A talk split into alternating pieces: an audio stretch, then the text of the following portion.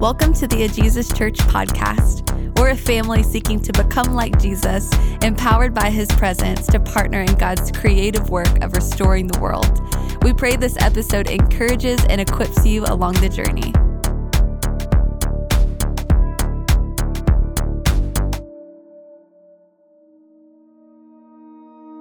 We're all in process, becoming something. Like a potter throwing clay or an artist mixing color, our lives are being formed. Different backgrounds and experiences blemished and cracked. Each day, an opportunity to move into or out of all that God has purposed. So the question isn't if we are becoming, but rather who are we becoming? And in this family, we want to go on the journey of becoming like Jesus.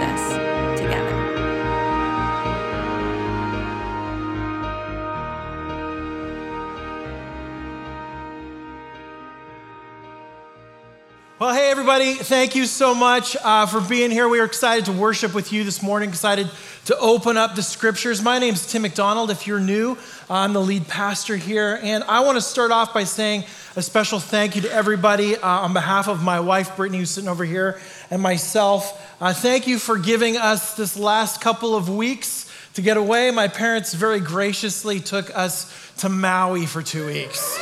Um, Yes, and honestly, it was an incredible break of just wonderful time of rest. But it was an awkward season to go right in the middle of a fall. Uh, but you know, taking the job in June, jumping in, getting running, we just went for it this summer. And so, hitting uh, hitting the ground in this fall and being able to actually take a breath before Christmas comes, which, by the way, Christmas is coming.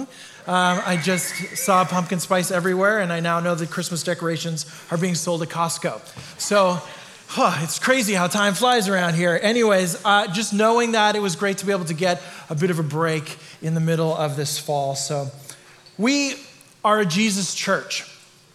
And um, this means that we believe that we are him, are here for him, to become like him and to follow his way as our rabbi, as Weston pointed out last week. This ancient picture of us following behind Jesus as our, as our rabbi, to, to to learn to live our life in alignment with his life, the things that he cares about, the things that he values. And as we do, those hopes and dreams and goals, they start to filter into our neighborhoods, into our workplaces, and into our schools. And that's why we've decided to start this series, Becoming Like Jesus, because we believe as we become more and more like him, more and more like the church that God has called us to be, we will see more and more of him in our neighborhoods, in our workplaces.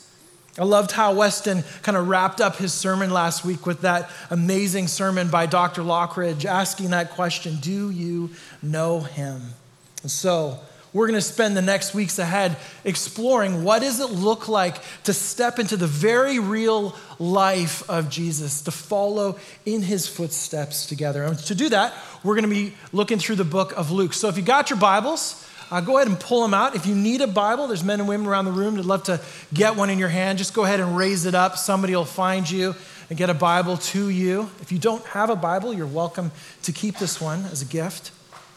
We're going to be looking at Luke 4, verses 1 through 14. And this is the story of Jesus and his temptation in the wilderness. Kind of a famous, pretty crazy story it's found in all three of the synoptic gospels. That's those first three gospels that are kind of similar to each other. And it comes on the heels of Jesus' baptism, after kind of that long list of names, right on the heels. And it's directly linked to the Father's announcement that Jesus is God's only begotten Son, whom he loves dearly and with whom he is well pleased. It's also, though, linked to the story of Genesis this whole narrative is like this replaying of this moment of Moses up on the mountain fasting for 40 days and receiving the divine word from God. And it also replays the subsequent 40 years of faithless Israel wandering through the desert, where God was reforming them into a people who were like linked to Him, that were provided by His very hand. Jesus is replaying Israel's story, but doing it faithfully. So, we want to kind of keep these two ideas in the forefront of our mind as we read through this passage. But if you would, all stand to your feet. Let's read out. I'm going to read out this scripture over us. Luke 4, verses 1 through 14 says this Jesus, full of the Holy Spirit, left the Jordan and was led by the Spirit into the wilderness, where for 40 days he was tempted by the devil. He ate nothing during those days, and at the end of them, he was hungry. The devil said to him, If you are the Son of God, tell this stone to become bread. And Jesus answered, It is written, Man shall not live on bread alone. And the devil led him up to a high place and showed him in an instant all the kingdoms of the world. And he said to him, I will give you all of their authority and splendor. It has been given to me, and I can give it to anyone I want. If you worship me, it will all be yours. Jesus answered, It is written, Worship the Lord your God and serve him only. The devil led him to Jerusalem and had him stand on the highest point of the temple. If you are the Son of God, he said, Throw yourself down from here, for it is written, He will command His angels concerning you to guard you carefully. They will lift you up in their hands so that you will not strike your foot against a stone. But Jesus answered, It is said, Do not put the Lord your God to the test. When the devil had finished all of his tempting, he left him until an opportune time. And Jesus returned to Galilee in the power of the Spirit and news about him spread throughout the whole countryside. Father, we thank you for this scripture. We thank you for your words. And right now, Lord, we thank you for being a God who sent his son to show us what it means to be fully human and to show us your heart. And Lord, right now, we pray that you would just be our teacher through your Holy Spirit, would you awaken the scriptures inside of us? Would you help us to understand who you are so that we can follow you with all that we are? We love you, Lord. And so we fix our eyes on you this morning and pray this in your name, Jesus. Amen. You may grab a seat. I was in 11th grade. Any uh, high school students in the house here this morning? Yeah? I was in 11th grade, and I remember being in English class, not because I remember a lot about the class, I'm sure I learned some stuff, um, but I remember the teacher, she was super grumpy, uh, and she was kind of one of those teachers I was pretty, pretty, pretty convinced had it out for me. I really remember two very distinct things from the class. My future wife was sitting in that class off to the side, yes. Uh, and I remember at one point in time having uh, tape applied to my mouth by the teacher. I'm, I kid you not, that, that really happened. Yeah, wrap my face up in tape. Uh, and I don't know, maybe I was talking, I don't, I don't even remember. Uh, but I also remember one other distinctive thing. I remember after class, wrestling with the class, I, I just really wrestled with writing. And I remember the teacher saying, You're going to be lucky if you pass this class. And I walked out of that experience kind of like, man, I don't like English very much. Why do we have to speak English? You know? Um, but I, the next semester, I had this other class with Coach Brack. My first memories of Coach Brack were actually out on the football field where he was yelling and screaming at me for I needed to pick up my feet more and run faster and stop, you know, lollygagging. Coach Brack was an intimidating, terrifying man, okay? He only had like two levels one that was like really, really loud and angry, and the other that was dangerously quiet. Those were his only two levels. But he also taught social studies. And I remember after one of his classes, very intimidatingly, walking up to him eh, because I hadn't done well on a paper, and, and you know him starting to kind of chew me out a little bit, but then me just saying like, Coach, I don't, I don't know how to write. I've already been told by the English teacher that I don't know how to write very well. And I remember something changing in his eyes. It was maybe that competition spirit. He was like, I'm going to prove that person wrong. I promise you, McDonald, if you do what I tell you to do, I will make a writer out of you. About two and a half years later, I wrapped up my first year of university level English with an A plus.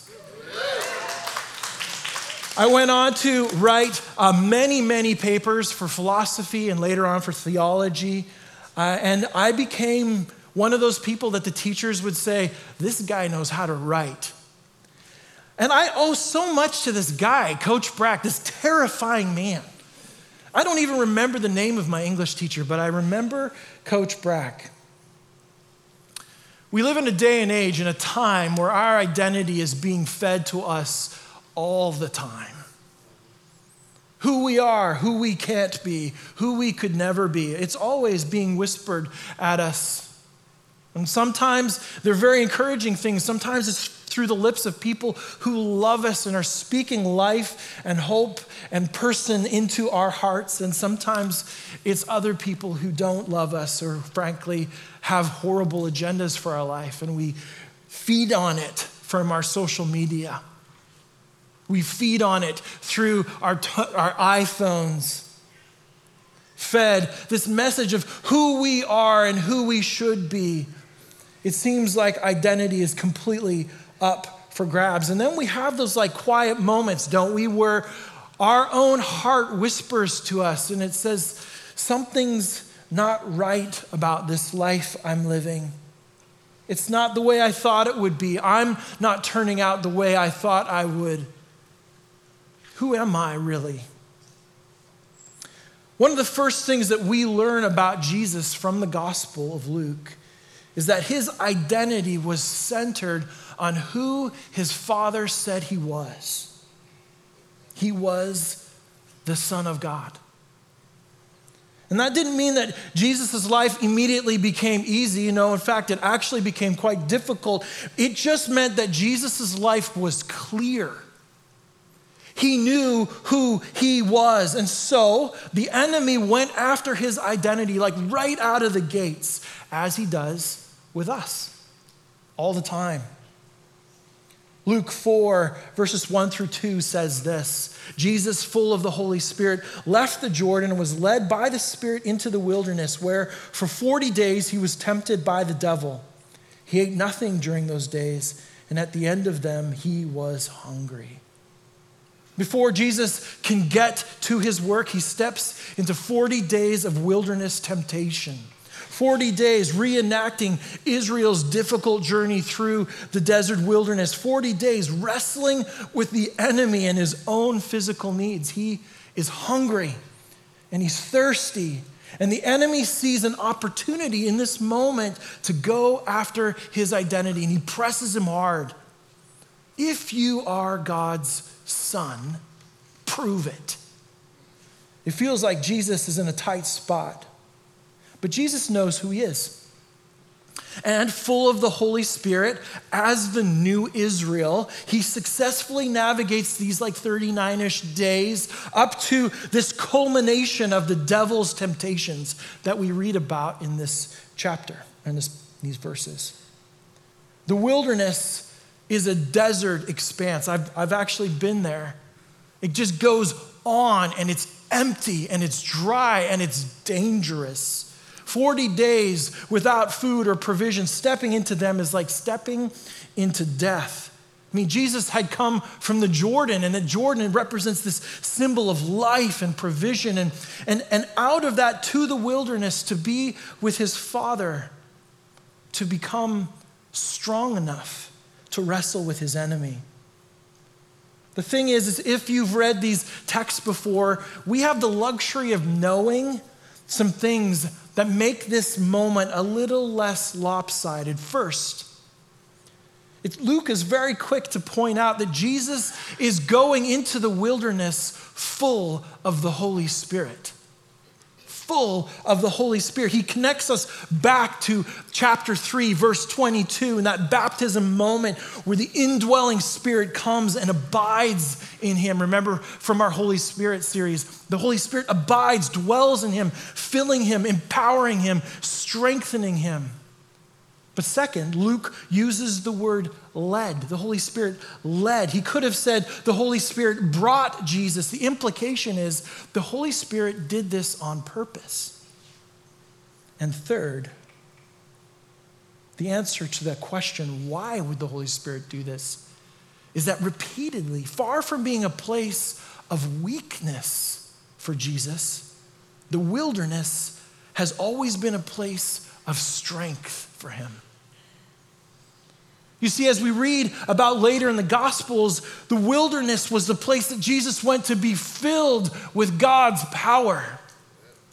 To do his work, his time alone with God was his launch pad for the work that he was about to do. So don't, don't think like Rocky Balboa up against the, the, the, the ring edge. He's in the corner and he's getting beaten up and he's about to break through. No, don't think that way. This is Jesus ready ready for the fight. It can be hard for us to get our minds around this moment, and we can often chalk this whole little interaction with Jesus up to the fact that he was God, but Luke doesn't want us to miss the point. This isn't about Jesus being God. This is about Jesus wrestling with the enemy filled with the Spirit's power. And that's what brings this story to us and makes it hopeful for us because Jesus is wrestling with the enemy of his soul, filled with the power of the Holy Spirit. And we get to become like him. Luke 4, verses 3 through 4 says this The devil said to him, If you are the Son of God, tell this stone to become bread. And Jesus answered, It is written, Man shall not live on bread alone. Right out of the gate, the devil attempts to dislodge two realities inside of Jesus' mind. First, is God your father, Jesus? Is he truly your father? I mean, it had been roughly about 40 days. Jesus had been baptized, and publicly, God had declared that this was his son that he was proud of. And Jesus had laid down his God card he was living dependent. Would he second guess that declaration from the Father? I mean, we recall Israel and their story, they forgot all the time. Israel had seen all these incredible miracles, all these remarkable things coming up out of Egypt. God had shown up time and time again. I mean, they had literally been told by God, You are my chosen people. And every day, they got to see a pillar of fire or a pillar of smoke. And yet, they had doubted. They had doubted God, are you really there? And we, we can read these stories sometimes and think to ourselves, man, we would have done so much better. I mean, if we could see God every single day, can you imagine you get up out of your car, get in your car, and you're pulling out for, to head up to work, and there's the pillar of fire. I'm just going to follow the pillar of fire on my way to work today. I mean, it seems like it would be so easy for us to believe, God, if you could just show us that pillar of smoke, that pillar of fire, it would be easier for us. But we too have short memories, don't we? How easy it is for me to forget in the dark what God has revealed in the light. But the enemy also challenges another thing. He, he goes after this idea of God as provider. Jesus, is God your provider? I mean, 40 days without food. Jesus was hungry. That's an understatement. But he knew that he had this prophetic mission to fulfill. He knew that he would be the new Moses that he would free the people from their slavery. He knew that was his calling. And he knew that he had to walk the path that God had laid out for him to walk. And so he chose to wait for God's provision, to wait for God's timing. This is hard, isn't it? I mean, again, Israel wrestled with this, this provision for their daily needs. I mean, they got manna from heaven and they complained. They wanted something more than just magic honey bread. They wanted meat. I mean, I get it. I guess meat sometimes, you know. But God provides that too. I mean, so often we wrestle with that provision. I want your provision now, God. in my timing, in my way. Lord, if you could just have it show up right now, that would be great. Makes me a little less dependent. And how often do I thanklessly overlook the manna that God has given me for that day? But Jesus doesn't bite. Sorry, I had to do it. No, Jesus knows who God is and he knows who he is. His trust is set firmly in his Father and in his Father's provision. And so Jesus uses the scripture to ground the enemy in what was really real. Deuteronomy 8, verses 3 says this He humbled you causing you to hunger, and then feeding you with manna, which neither you nor your ancestors had known, to teach you that man does not live on bread alone, but on every word that comes from the mouth of the Lord. Jesus isn't just speaking hyperbolically he is literally hungry. He's literally thirsty. He's looking the devil in his face and saying, Man does not live on bread alone. God wanted to show what was inside of Israel's heart. And so he gave them enough manna for every single day, but just enough for that day. And he taught Israel what it looked like to be dependent. And Jesus quotes that idea and pulls it into the present. And he tells the enemy, You have no power because I am dependent on my Father's provision. There's so much that we could say about fasting, but we're not. We don't have time for it in this sermon. But the point here is that Jesus, through fasting, was physically demonstrating his belief in God's provision and timing. He was putting his money where his mouth was, literally. Luke 4, verses 5 through 8 says this The devil led him up to a high place and showed him in an instant all the kingdoms of the world. And he said to him, I will give you all of their authority and splendor. It has been given to me, and I can give it to anyone I want to. If you worship me, it will all be yours. Jesus answered, It is written, worship the Lord your God and serve him only. The enemy isn't done. He digs a little deeper and he goes after that very human desire for power and fame. He challenges, thirdly, is God worthy of your singular worship? Is he worthy of it? Seeing that Jesus seems secure in his identity, the devil attempts to undermine the Father's identity. He, his very glory is suddenly up for grabs, and he's trying to get Jesus to take the Father's glory. The devil is offering him a trade worship for power and fame. Now, the trick here is that Jesus was beginning the path to becoming the long awaited king of Israel. Someday, hopefully very soon, every tongue will confess that Jesus is Lord. Someday. But before that, Jesus needed to go to the cross. the enemy says, hey, let's just skip that part. I can give you that authority and fame now. Israel struggled with both of these temptations throughout their story, wanting to be just like every other nation. The problem was they weren't like every other nation. They weren't supposed to be the center of their story, God was. And these same temptations, they're destroying our society right now. There's so many things competing for our worship. We all worship something, even the atheist. But the human story wasn't designed to have us at the center. It was designed to have a loving Heavenly Father at the center.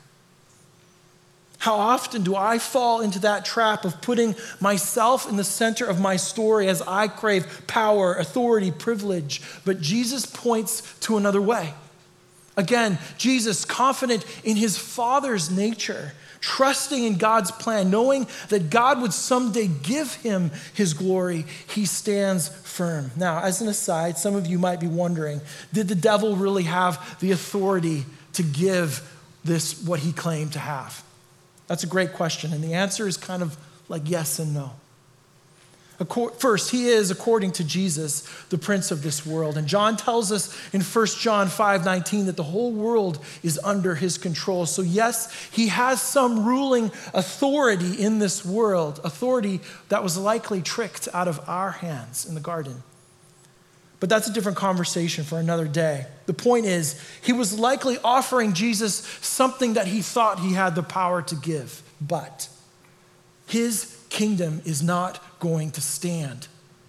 And what's more is in this moment, Jesus stands up against the enemy and says, No more. Through his life, his death, and his resurrection, Jesus begins a resurrection invasion. And he is leading the charge. You see, all those things that Israel wanted him to be in the, in the political realm, Jesus was doing in the spiritual realm. Jesus is king, and he will someday be king. And again, Jesus quotes from Deuteronomy. This is the one where Moses says in Deuteronomy 6:13, "Fear the Lord your God, serve him only and take your oaths in his name." The word fear is kind of interpreted as worship in the New Testament, and it's used synonymously. It's a slightly different way that we think about the word fear. This word carries with it that holy sense of awe that comes when you understand the nature of something, like the Grand Canyon. Anybody stood the edge of the Grand Canyon? Man, it's just like whew, takes your breath away. Or that time in, in the spring when Mount Hood is still covered in snow and we get one of those like epically clear days and it just takes your breath away. That's what the fear of the Lord looks like awe. Jesus is saying that we should stand in complete awe to the Father and serve Him alone. He is showing us, those who follow him, how the nature of God's splendor should shake us to the very center of our being. But the enemy He's not done. Luke 4, verses 9 through 12 says this The devil led him to Jerusalem and had him stand on the highest point of the temple. If you are the Son of God, he said, throw yourself down from here. For it is written, He will command His angels concerning you to guard you carefully. They will lift you up in their hands so that you will not strike your foot against a stone. And Jesus answered, It is said, Do not put the Lord your God to the test. Finally, the devil pokes at that deepest kind of narrative in the human desire for self preservation. But in Jesus' case, it's a bit deeper than that. For the, for the devil, this is a bit of a political power play. More than just him throwing himself off the temple. If God miraculously saved his son in front of all of those people, they would forcibly make him king. And thus, skip the cross. The enemy asks if God's way is the best way, or put another way, is God's way trustworthy? Did God really say? Does that sound familiar? It's the same trick the devil has been using since the Garden of Eden. And when the enemy can't get you to question God's existence, he will always try to make you question his trustworthiness. This time, the devil attempts to play the same game as Jesus by twisting the scriptures for his purpose. He knows who Jesus is, and he quotes from the Psalms trying to corner Jesus in his own game, but Jesus has no time for it. And he pulls out his third quote from Deuteronomy, Deuteronomy 6 16, where he says, Do not put the Lord your God to the test as you did at Massah. And the test that he's referring to is this test where the people of children of Israel failed. You check back when you have time to take a read of it. It's a very fascinating story. But the key to the story was that Israel was questioning God whether he loved them or was with them on the basis of him providing water. God, are you there? It sure doesn't feel like it. I mean, we can see all this miraculous stuff, but where is the water? The thing is, Jesus knew why he was here. And taking the throne in Jerusalem through some dramatic angelic work was not God's plan. Jesus had a path of suffering in front of him that would lead him to the cross. He would die at the hands of his own creation. The temptation wasn't for that momentary saving that the angels would do. It was a temptation to sidestep the cross, to take the throne through political means and lead Israel without sacrifice, without dealing with our broken nature. The devil was trying to get Jesus to take the easy way out. And again, where Israel failed in their story, how often do I fail in the exact same place? Lord, I want to do your work. I want to do the things that you've called me to, but could you make it just a little bit easier? It would be nice if it just didn't cost me anything. If, if I could follow you in a way that would kind of make my life just better without any of the sacrifice. And again, Jesus, he knows why he's there. He's like, no, I've got to go through the cross. Luke 4, verses 13 through 14 says this When the devil had finished all of his tempting, he left him until an opportune time. Jesus returned to Galilee in the power of the Spirit, and news about him spread throughout the whole countryside. The devil wasn't done, but he was done for now. And Jesus, on the other hand, was just getting started with a renewed sense of purpose and filled with the Holy Spirit. He went to Galilee and began to preach a message of the good news of the gospel, to set in motion the Father's plan to create a people of his very own, passionate for good works. When I was in college, a professor came one point and he shared this uh, modern day parable with us. And it was actually written by uh, an African missionary named James Aggrey. It's called The Parable of the Eagle. And a little summary version of it goes like this There's a farmer, and he goes out into the forest one day by his farmland, and he finds on the ground this little baby eaglet. And he takes the eaglet back to his own farm, and there he's got like ducks and chickens and all sorts of stuff. And he begins the process of like raising this eagle as a chicken, feeding it chicken stuff, leaving it with all the other chickens. The only problem, of course, is that it's giant, right? I don't know if you guys have ever seen an eagle. They're like huge, like 10 feet across when their wings are out, kind of thing. They're gigantic. But this thing grows up, this eagle grows up eating bird seed like a chicken, thinking that it's a chicken.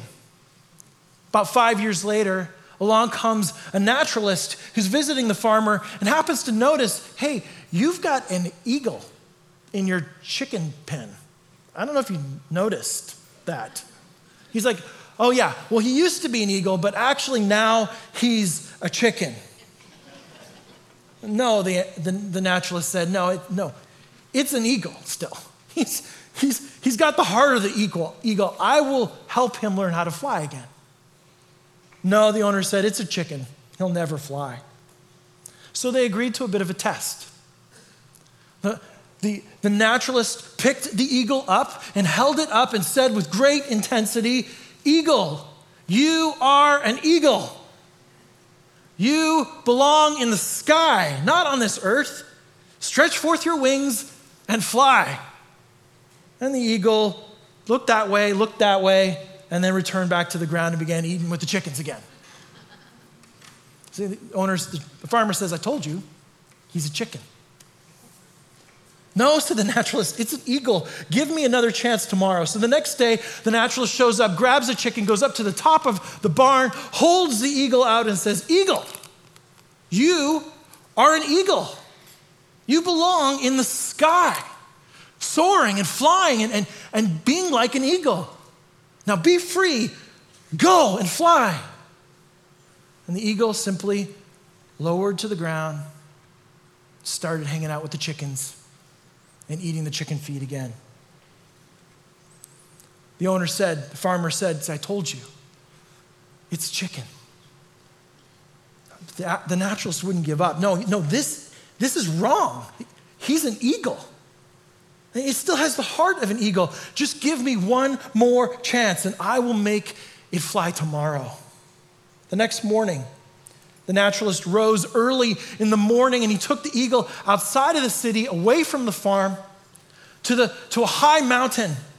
And the sun was just rising and, the, and, the, and its gold was pouring out over the, the valley that was in front of them, glistening with the joy of a beautiful morning. And he picked the eagle up and he said to it, Eagle, you are an eagle. You belong in the sky, not, not on the earth. Stretch forth your wings and fly. The, the eagle looked around and, and began to tremble a little bit as if maybe new life was starting to enter into it, but it wouldn't fly. And then the naturalist made it look at the sun. And suddenly, it stretched out its wings and it screeched just like only eagles can. And it mounted higher and higher and higher into the sky because it was an eagle.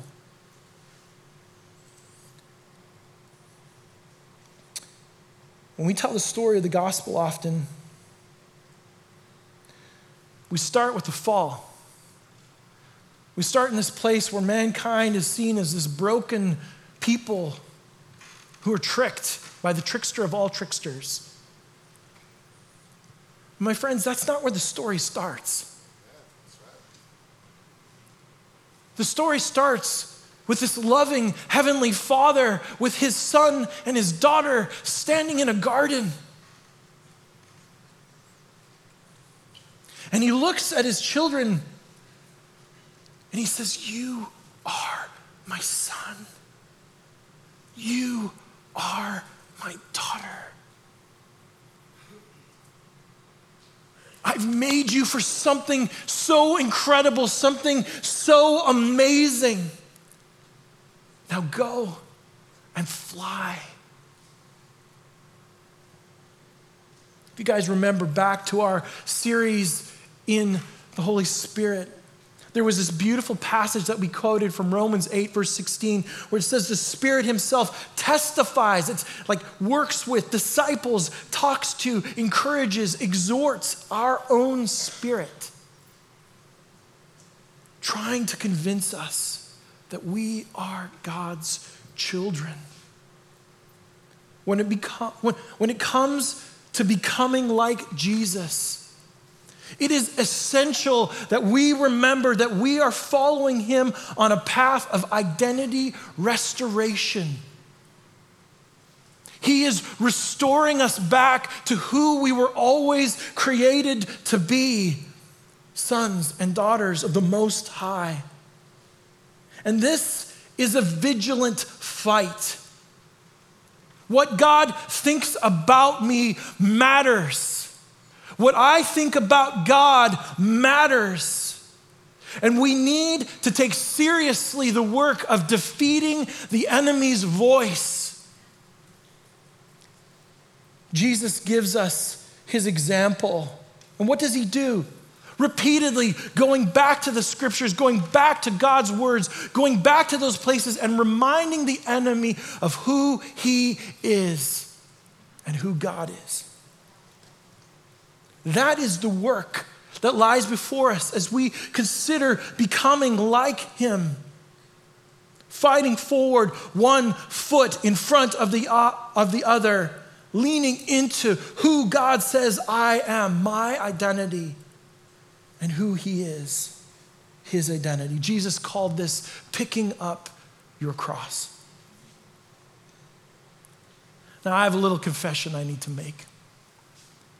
I spent 13 days in Maui. It was epic. so wonderful, so beautiful. I came back, I kind of prepared my sermon before I left, came back, spent yesterday all day in this text, wrestling through it, trying to kind of get it all tightened up, get it to where I want it to be. I got into the evening time and I laid in my bed trying to fall asleep. And God just kept bringing back to me all of these things about who is my identity. Is God my father? Am, is God my provider? Is he worthy of my singular worship? Is he trustworthy? All night long, 3:30, 4 o'clock in the morning, I start to go a little bonkers. My wife will attest to it. I was huffing and puffing and sitting down and frustrated and turning into a toddler.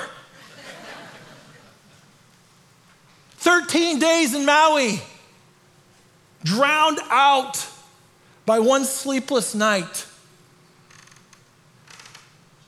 The enemy sticks his finger into my heart. Is God who he says he is? Are you really the lead pastor? I mean, would anybody really want to listen to you tomorrow morning? Is God really going to show up and provide for his church? Is he really? Is this plan that you feel like God has led you into, is it trustworthy? All night long. I wish, I wish I was more like Jesus. I wish it was just like, nope, I'm good. Get out of my face, Satan. But there was moments where I was like stamping my feet. It's amazing. You take away sleep from a person, we just go crazy. And, and suddenly I am left as this person asking these questions of myself. But this is what it means to become like Jesus. This is what it means to step forward, to fight forward, to remind yourself of who you are to remind the enemy of who God is. And sometimes the greatest sermons that we preach are the ones that we preach to ourselves. And that's what becoming like Jesus looks like. I want to invite Molly on up to the stage. We have, over the course of this last season, been moving our times of prayer up to the front. And there's some really, really important reasons for that. Part of it is, is just wanting to draw attention to the fact that this is where God is going to do a bunch of powerful things. Up front and center. We, we want everybody to see as we pray and as we reach out, as we, as we talk to God about who He is and what He's calling us to. But the other reason is, is that we believe that the greatest work is done by Jesus. And we want to put Jesus on display. You might have noticed over the course of the last months that we have slowly but surely been leaving off our old name. In the Bible, God often takes people from where they are, Abram, Sarai, and makes them into something new. Abraham, Sarah, I will make you into a nation. And we believe that God is calling us in the same way to set aside a part of our old identity to claim the truest thing about us. And so Jesus will be at the center of this church. Amen. He will be at the center of our name. He will be at the center of everything that we do.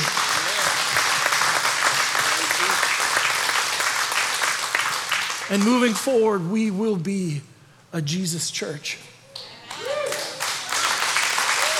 You stand your feet? Can pray. Thanks for listening. For more resources and to partner with us through giving, visit us at ajesuschurch.org.